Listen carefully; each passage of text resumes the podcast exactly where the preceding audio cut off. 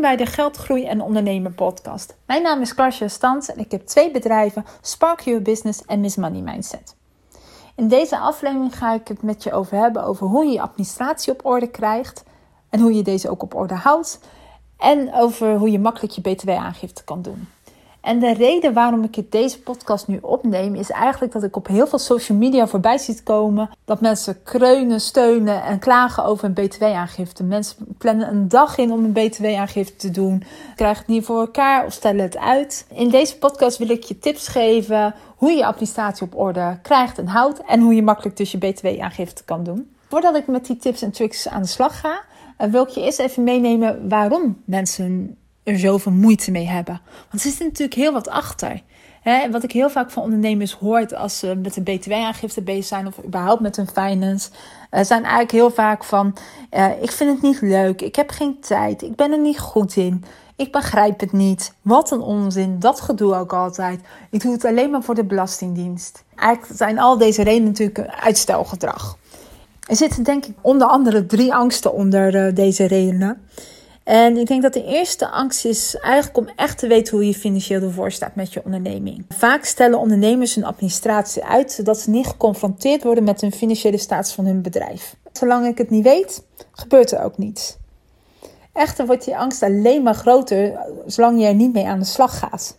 En het grappige is dat deze angst soms heel onterecht is. Vaak doet je bedrijf het zelfs beter als je er echt gewoon goed naar kijkt. En soms is het inderdaad ook gewoon slecht, staat je bedrijf slecht voor. Maar als je het weet, kan je actie ondernemen. Daarom is het zo belangrijk om die angst om de ogen te komen. De andere twee angsten, en die hebben een beetje met elkaar te maken, is eigenlijk de angst dat je niet weet hoe je het moet doen en de angst om ook niet nuttig bezig te zijn. En het zit er natuurlijk nog veel meer angst, hè? dus ga ook bij jezelf naar welke angst bij jou leeft.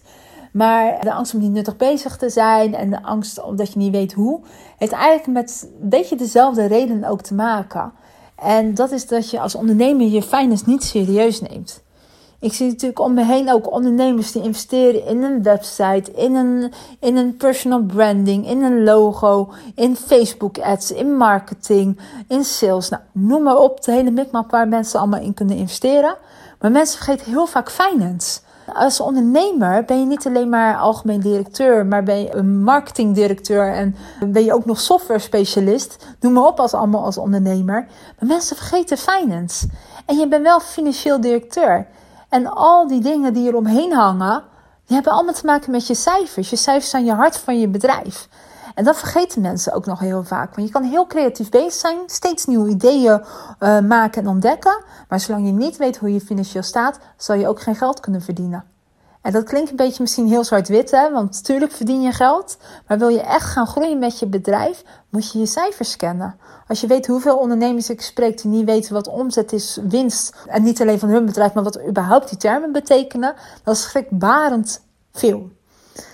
Als jij serieus wil ondernemen, dus niet meer, uh, niet meer een beetje als hobbyondernemer, maar echt als je wil groeien, moet je je cijfers kennen. Dan ga je ook investeren in je cijfers en in je financiën. Je kan het uitbesteden of zelf doen. Ik heb er natuurlijk al een aparte podcast over gemaakt. Maar zelfs als je het uitbesteedt, moet je ook je cijfers op orde hebben. Je moet weten wat er speelt in je bedrijf. Je moet weten hoeveel omzet je hebt, hoeveel winst je hebt, uh, wat je meest winstgevende en verliesgevende product is. Ja, heel veel ondernemers stellen dat, ja, die doen net of dat niet bestaat. Of ja, dat, dat, dat is echt een dingetje. Als jij serieus ondernemer bent, moet jij ook investeren in je cijfers. Ik denk dat het heel interessant is om voor jezelf om uit te zoeken van welke angst ligt er bij jou aan ten gronde van waarom jij je administratie zo uitstelt en waarom je het niet vaker doet. En neem jezelf wel serieus als ondernemer als je cijfers op de laatste plek zit van alles. Want als jij aandacht geeft aan je cijfers, kan je ook veel gerichtere acties bedenken. Kan je veel gerichter Facebook ads aanzetten.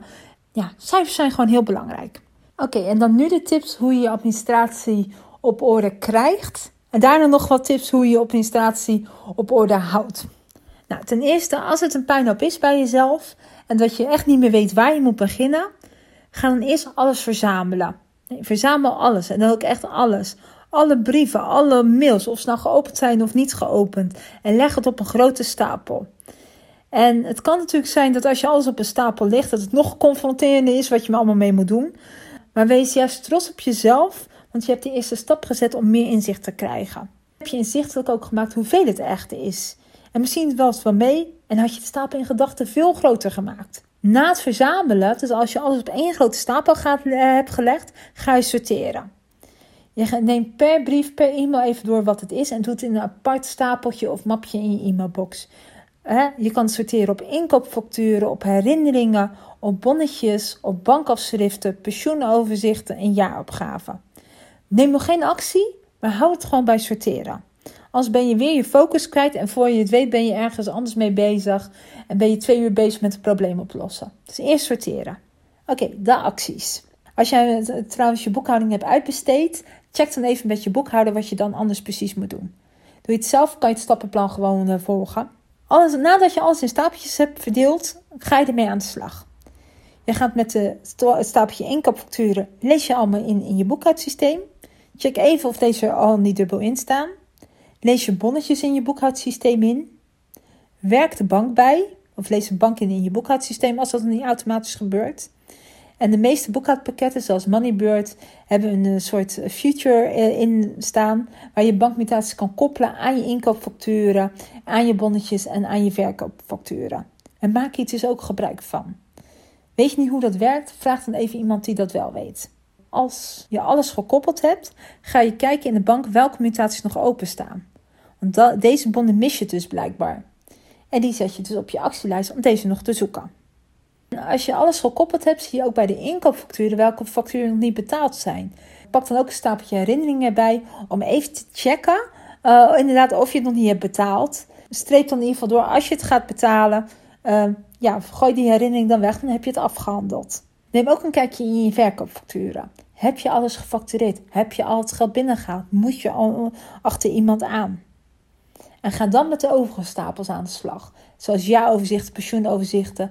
Weet je niet precies als je iets niet begrijpt, vraag dan iemand die er wel verstand van heeft. Nou, en als je dit elke week doet, op een vast moment, dus hè, ik doe het altijd op maandagochtend. Er zijn mensen die het op vrijdag doen. Er zijn mensen die het op zondagavond doen. Maar als je het gewoon elke, elke week heel even bijhoudt. Hetzelfde wat ik net allemaal heb verteld. Als je het elke week doet, dan is je administratie echt prima bij. Andere slimme tips die ik je kan geven om het bij te houden, behalve dat je het regelmatig moet doen, is dat je privé en zakelijk gescheiden houdt.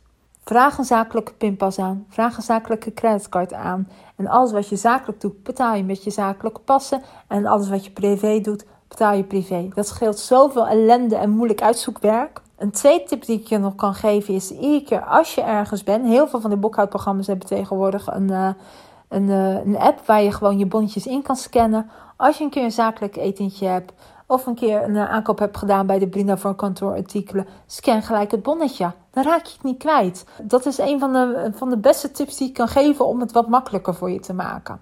En dat geldt ook bij inkoopfacturen. Boek ze in, in die één keer in je vaste administratiemoment per, per week en betaal ze direct. Weet je, dat scheelt ook weer heel veel gedoe met herinneringen, telefoontjes. Betaal ze gewoon direct. En doe ook elke keer in jouw vaste administratiemoment gelijk alle verkoopfacturen sturen scheelt je ook heel veel tijd. Als je dat regelmatig doet, is je administratie ook bij. En dat betekent dus ook dat je je btw-aangifte heel makkelijk kan doen. Want als jij je administratiemoment in de eerste week van oktober hebt, kan je ook gelijk je btw-aangifte doen. Nou, twijfel je natuurlijk of het nu allemaal correct is geboekt, vraag dan iemand inderdaad even om hulp. Doe een cursus. Ik kan je natuurlijk te helpen daarmee. Ik heb een Finances Fund pakket waar ik ondernemers elk kwartaal uh, spreek. Uh, waar we elk kwartaal even de boekhouding checken met elkaar of alles geboekt is. Waar ik instructies geef. We hebben het natuurlijk over veel meer dan alleen de administratie. We hebben het over verdienmodellen en prijzen. Maar elk kwartaal weten mensen wel dat hun administratie goed staat. En dat ze een btw-aangifte kunnen doen. Nou, dit wil ik je even meegeven. Wil je meer weten over mij en mijn bedrijf? Kijk dan even op www.sparkleyourbusiness.com of op www.missmoneymindset.nl.